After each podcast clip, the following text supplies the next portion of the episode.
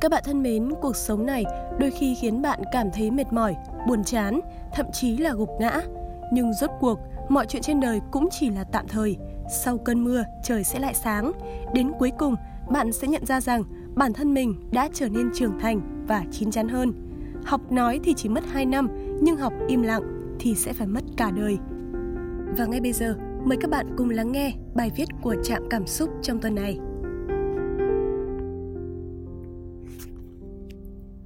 Khi bị xem nhẹ, đừng nói lời oán giận. Hãy nhớ kỹ rằng, trên đời này, người thực sự không coi thường bạn chính là người quan tâm đến bạn. Đến một ngày nào đó, bạn không còn quan trọng trong mắt họ thì cũng là duyên đã hết và nên cảm ơn họ, đừng oán giận. Khi đối mặt với người xem nhẹ bạn, hãy suy nghĩ xem có lẽ bởi vì bạn đã làm tổn thương họ hay điều tốt mà bạn làm còn chưa đủ hay người khác không cần thiết phải quá để tâm đến bạn. Dù bất kỳ ai đang xem nhẹ bạn thì oán giận cũng chỉ là vô ích, thậm chí còn khiến cho mối quan hệ tồi tệ hơn.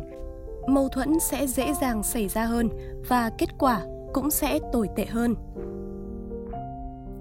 Khi bị người khác nhục mạ, đừng nói lời sằng bậy, vô nghĩa.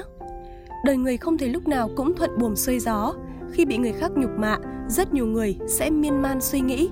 Khi bị cảm xúc bi quan ức chế, họ sẽ rất dễ suy đoán lung tung, hồ đồ. Khi đó người ta thường phát hiện ra và nói những lời lẽ vô nghĩa. Im lặng đôi khi lại là câu trả lời tốt nhất. Vì vậy khi bị người khác nhục mạ, thái độ xử thế tốt nhất có lẽ không phải là sự bất mãn mà là sự tự suy xét lại chính bản thân mình, khách quan phân tích và tìm ra nguyên nhân bản thân bị nhục mạ là gì mà từ bỏ nó đi. Trên thế giới này, người có thể cứu vớt chính mình, đó chính là bản thân. Điều người khác có thể làm chỉ là khuyên giải. Ghen tị với người khác, đừng nói lời đồn đại. Ghen tị là một tật xấu mà rất nhiều người gặp phải. Ghen tức sẽ ảnh hưởng đến cả thân thể và tinh thần của một người.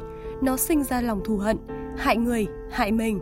Một người nên được gì thì đó là trong mệnh của họ đã được an bài dựa theo đức và nghiệp mà họ tích được.